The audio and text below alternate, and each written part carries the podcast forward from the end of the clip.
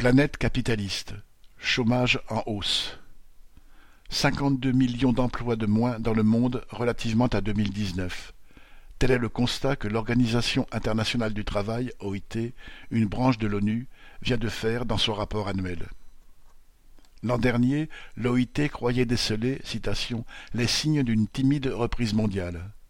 Cet optimisme modéré relevait en fait de la méthode Coué, car il s'avère que le nombre d'heures travaillées annuellement dans le monde a baissé de 2% comparé à 2019.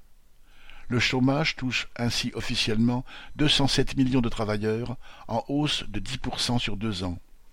Évidemment, cette statistique ignore toute la partie du monde du travail qui survit de petits boulots informels entrecoupés d'inactivité et qui n'est en général pas recensé par les États. Mais il est clair que le chômage s'aggrave. Les conséquences sont évidentes. Citation, 30 millions d'adultes sans travail rémunéré sont tombés en 2020 dans l'extrême pauvreté, avance l'OIT. On pourrait croire que la cause en est la pandémie.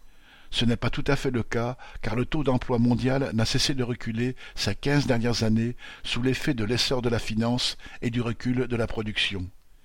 Il a bien entendu chuté nettement plus brutalement quand le Covid s'est répandu dans le monde au début de l'année 2020, après quoi il n'a même pas retrouvé son niveau de 2019.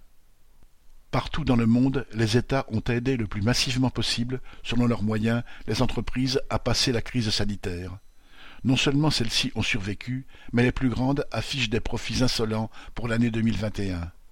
Les travailleurs, eux, payent pour la survie du capitalisme, victimes des crises économiques à travers les licenciements, la surexploitation, le chômage.